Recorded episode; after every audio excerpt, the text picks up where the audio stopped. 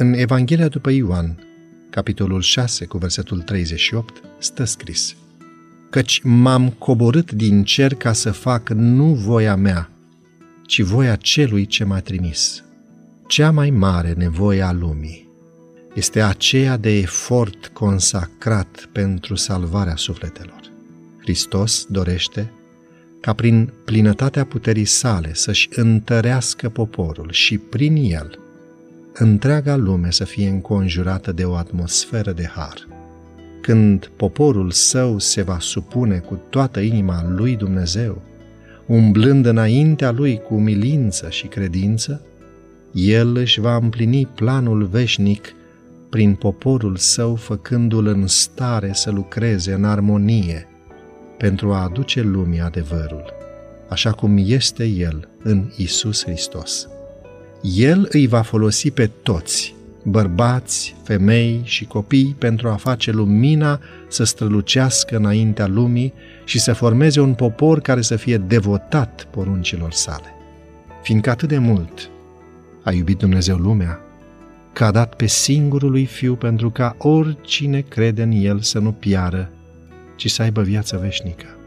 Salvarea sufletelor a fost mereu obiectivul pentru care Hristos și-a sacrificat haina și coroana regală, gloria cerului, omagiul îngerilor și, lăsându-și deoparte divinitatea, a venit pe pământ să lucreze și să sufere în natura sa umană.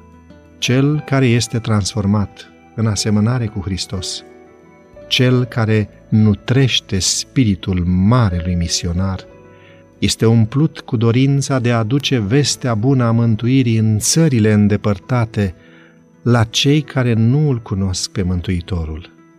Acela consacră timp, energie, mișloace și influență pentru lucrarea câștigării de suflete.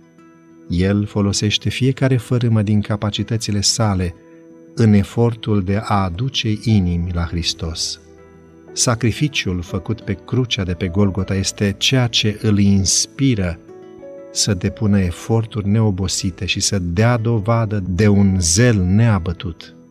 Cuvântul său de ordine este Nu voi ceda și nu mă voi descuraja. Prin viața sa consecventă, îi va atrage pe cei din jurul său la Mântuitorul. Cei care își consacră viața misiunii creștine știu ce înseamnă adevărata fericire.